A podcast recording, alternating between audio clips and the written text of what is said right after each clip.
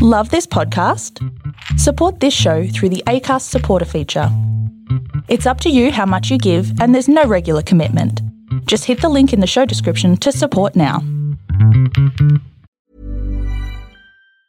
Burrow's furniture is built for the way you live. From ensuring easy assembly and disassembly to honoring highly requested new colors for their award-winning seating, they always have their customers in mind. Their modular seating is made out of durable materials to last and grow with you. And with Burrow, you always get fast, free shipping. Get up to 60% off during Burrow's Memorial Day sale at burrow.com slash ACAST. That's burrow.com slash ACAST. burrow.com slash ACAST.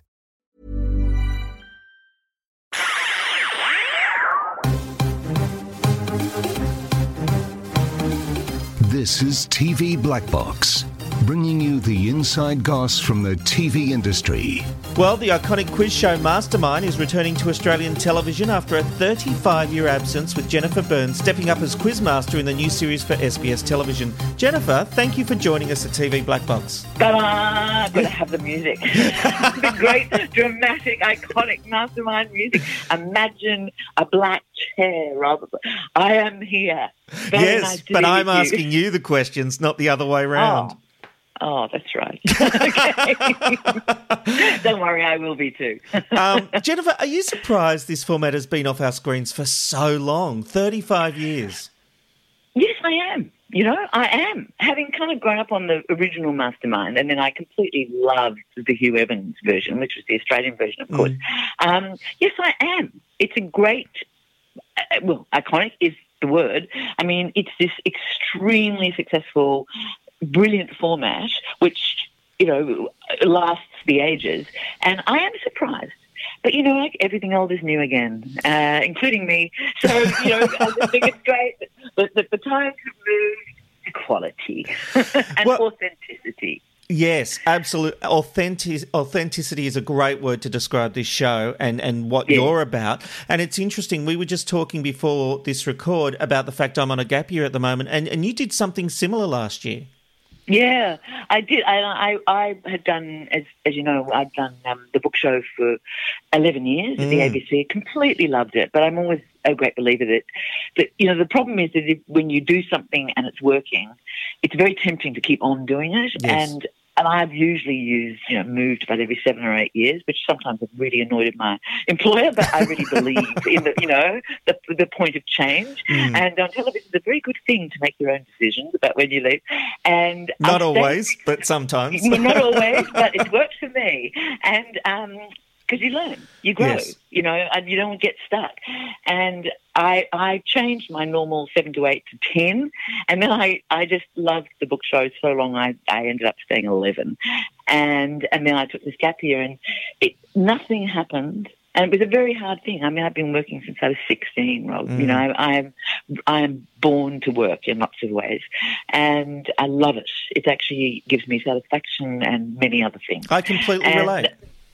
Yeah, completely. And the thing is, to take a year was the bravest, boldest thing I could do. And what happened was, in February, at the start of my great year that I'd worked towards for ages, and I left something I truly loved in the book club to do this for growth. And I, I smashed up my foot really Mm. badly during a training walk. And I'm, so I'm patron of Coastrek, so, you know, I do a lot of walking. And I was totally incapacitated for about six months. And Wow. I just, nothing was going the way I wanted to. And it was a really, it was, I mean, it sounds so vapid to say it was a learning experience. It can't tell you, it was a crap experience. It was horrible. But it, it actually, I grew. I did grow. I didn't grow the way I'd imagined it, but it, um, I came to the end of that year, the, the you know, the, the, the latter six months were everything I'd hoped. And I travelled and, and had explorations, both internal and external. And um, and this just came out of the blue. I really was thinking, oh, I must sort of go back to work eventually, but I didn't know where. And um, this was in December. I was on holidays, and I just got this phone call saying, "We're returning Mastermind to the screen. Do you want to? You know, would you consider coming and hosting?" And it was like, and I said, I said, you, this is extraordinary. You, you, you do know that I was the first celebrity the champ, Century champion, and I am a games freak. You do know this. I, ha- I had forgotten that. Actually, you've just Yeah. prompted me. That's absolutely right.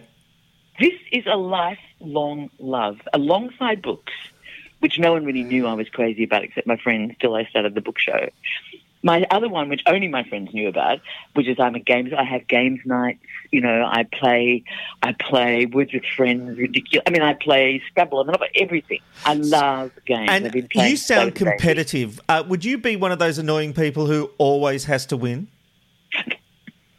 No, but I always have to try. That- God, no, I'll accept I that. am not a bad loser, but I try hard to win. Yeah, that- because you that's need fair to, enough. If you're going to play games, you've got to play to win. I agree. There's I agree nothing more tedious than people to say winning doesn't matter. Yes, it does. it's intrinsic to the experience that you try because that's how you get a good game. That Absolutely. everyone's trying.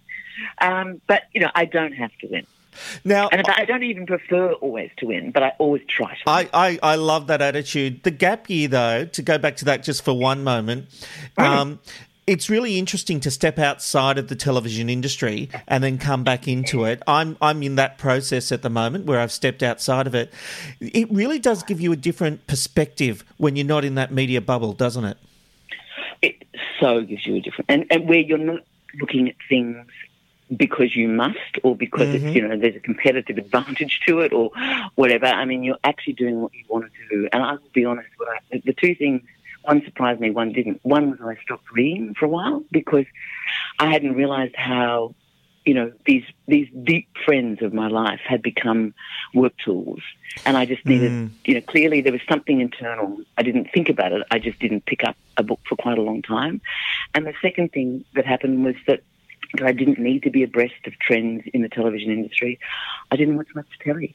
So, um, so I, I'm kind of coming back to it with a really fresh, uh, just a fresh range of experiences, and yeah, a, a fresh eye because it wasn't something I followed a lot when I was out. And and yeah, this is I was really lucky, Rob. You know, I came into television as a print journalist in the early '80s, which, as you know, was you know it's overused phrase, but it was the golden Absolutely, the golden era. It was a glorious era, and I went first to Sunday, which was a brand new show, as a, n- a complete rookie, really, and then I went on to Sixty Minutes, and I just had that period at nine. What a great training ground all of that was, though. It was brilliant. It was brilliant, and it was such fun. it was such fun, and um, and so you know, it's also that thing that you're looking at this world you loved, and and did you very great service as I hope I did its service,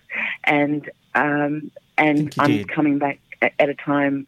You know, I've just had 11 years at the ABC, and the latter years have been very much during time of, of shrinkage, and Mm. um, I know you know the industry is itself not what it was, but the thing is, it's that's all okay because these are things I can't change. But I think being out of it for a period, yeah, I think I I I I grew a life.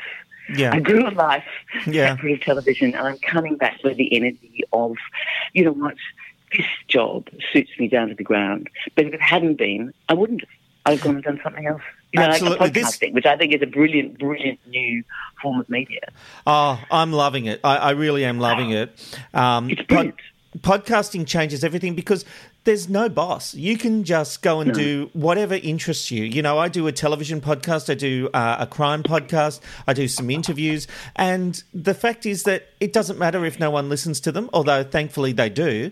But Mm. it's just about expressing yourself. Yes, yeah, it- absolutely. And I, I suspect, had I not accepted this job, um, I suspect that's what I would have been looking at is podcasting because I just think it's such an interesting form and it doesn't hmm. have a lot of the the inbuilt problems that you know are now going through television. But you know, I've got something even better in a way, which is that that this is a format I love. I love these games. You know, I always have played them all my life long. Since a baby, I've been playing. I- two or three. I was, no, I was playing concentration with my dad when I was two or three. You know, um, it's it's and it's how I got to be Sale of the Century champion because I had I had this perfect memory because it was trained incidentally uh, in games. And, you know, I remember he taught me Scrabble and we played Scrabble for years and years and years and years and years. And he was brilliant at it. This is a guy who did two cryptic crosswords every morning before he went to work. And um, just, you know, blindfold chess with multiple, you know, he just was one of those people. And, um, and I, I just grew up loving them. So for me, the combination of returning to television at a time which is very different to to when I entered it, but doing it in a field of something I completely adore, mm. and um, and people never knew, and so my friends. When they heard about this, just like laughed like drains and just I can't believe that. How did they find you? I'm just a fluke, a fluke of the universe. Um, but you know, it, I I just think this is a great great opportunity for me, and I hope it really works for the audience too. You know. I think it will. I, it's funny to prepare for this interview. I went and watched uh, one of the BBC episodes, and the format is strangely compelling. It's a simple format, but you get yeah. so caught up, and you get so caught up in, with what these people do and don't know. But I've got to say, I think being a game show host is one of the most underrated roles on television because you have to make sure you ask every question with precision because people I are trying know. to win a game. What kind of pressure does and, that place and, on and you? Not just precision, not precision, Rob. Speed, because you know yes. there's 90 seconds, and the slightest fumble, flinch, or delay from you, you are cheating them. You are you are taking their time. Yes. So no, absolutely, and and you know you've got to actually uh, going back to what you were saying about the format. I totally agree because what what the mastermind format is this really interesting combination of of because they're bringing a special subject, we are seeing inside someone's mind. We are, and, and they are brave. They are bringing their special subject and setting it up against, you know, uh, how good are you? This is how good you need to be. And you have to have a plum and you have to have speed and, you know, all that. yes. And then, you know, you, and, and it's like just the extraordinary quirkiness of what they know is just amazing. You know, coral in the 1820s, you know, under the Precambrian, blah, blah, blah. Um, but I mean, right. they're extraordinary people. So that's the human side. And then there is the actual, you know, when you then you go to general knowledge, and so they've got to turn around and do it all again. Not in it. So it's a, it is an intrinsically dramatic and really excellent format. Um, have you? The show premieres on April 15, Monday, April yeah. 15 at 6 p.m. Have you done any records yet? No, not yet. It's all it's all what they call Nicodonia at this stage, which is which is excitement about the result without having done any of the work. My favourite word. Um, I love that word. I do not know that word. It's great. and um, and uh, so no, I haven't actually recorded one. I did this. I did this one uh, uh, giving it a go, which I completely, uh, when I became convinced that I was born to do this, because it was it was about Watership Down, and it was you know exactly the sort of eccentric subject that we'll be dealing with. Great. Um, and and the last question, Rob, was was. Um, uh, but I had to say very fast, of course. What happens to the end of the? You know, what is the last thing of the rabbits of Watership Down see before they die? And the answer is the black rabbit rabbited Inlé. yes, yes, yes, Um, so that's my one and only experience. But from the minute I did that, I thought, this is me because I have, I just love, you know, what what in a lesser um, environment than Mastermind you would call trivia. But of course, you know, it is not a trivial show. It does not deal no. with trivia. It deals with knowledge. But let's be honest, it is all about um, quirky bits of knowledge. And then the second one is general bits of knowledge. So it's just perfect because that's exactly what I love. Knowing a lot about a little. and, and, the or, show. No, sorry, the other reverse. Knowing a little about a lot. That's yes, I understand. But the yeah. the interesting thing about this show is its history. I mean, I, I discovered the creator of Mastermind, Bill Wright, actually drew inspiration for the show from his experiences of being interrogated by the Gestapo during World War II. I mean, isn't that brilliant? Uh, uh it's amazing, right? Brilliant. I know, I know. I just love that fact. And when you hear that, because I hadn't known either, I just, you know, I found out once I took on this job. Yes. And once I heard that, I thought, of course, it's that, it's, it's that, it's that black stage, that sort of iconic chair, that music, the light Mhm. coming down in that in that kind of Klieg like Gestapo-ish beam. Fortunately, they're voluntarily in the chair, but it, it has the drama. I get that. I, you are under tortuous questioning, and uh, and I thought that was a great bit of. That's exactly the sort of trivial but not trivial knowledge that one loves. yes, absolutely. Now, your partner, Andrew Denton, used to sign autographs with the phrase, insert warm remark. I got one from him as a young 16 year old and I loved it and I stole that actually. Has he ever done that to you not, when he's. that's not right. that's not right, Rob. I don't lie. I don't like that. No, I- but it's good to know he's worth something. Yes, yes, yes. No, no. I, I, I used it for a little bit, and then I discovered plagiarism and let it go. But um, I just wondered when he's left notes around that on the fridge or anything, has he ever put the insert warm remark? I found that hilarious when he did it. Well, because we we share an office, you know, at home, and we and so I actually have to suffer the remarks, you know, like actually in person, and pretend each time they're really funny. Try living with him, Rob. Try living with him. It's been nearly thirty years. That's that's impressive. Um, look, you genuinely sound excited to be doing this show, Yeah. and I love that. I you, this isn't a BS PR doing the PR rounds. You genuinely sound like, as you said, this show was made for you, and you genuinely, genuinely sound excited about it. I I am. Thank you for detecting that. I am, and I feel like whacked with a rainbow that this has happened. You know, really, I don't know how it happened. Just what fates were going on that they happened to find me. I mean, the fact they didn't even know my passion for games is just extraordinary.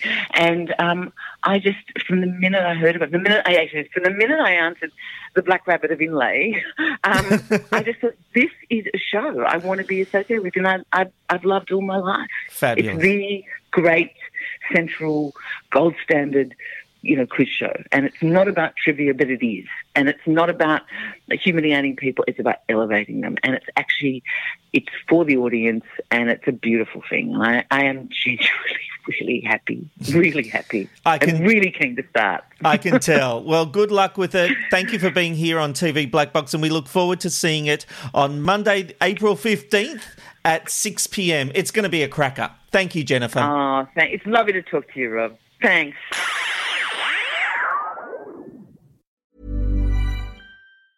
Planning for your next trip?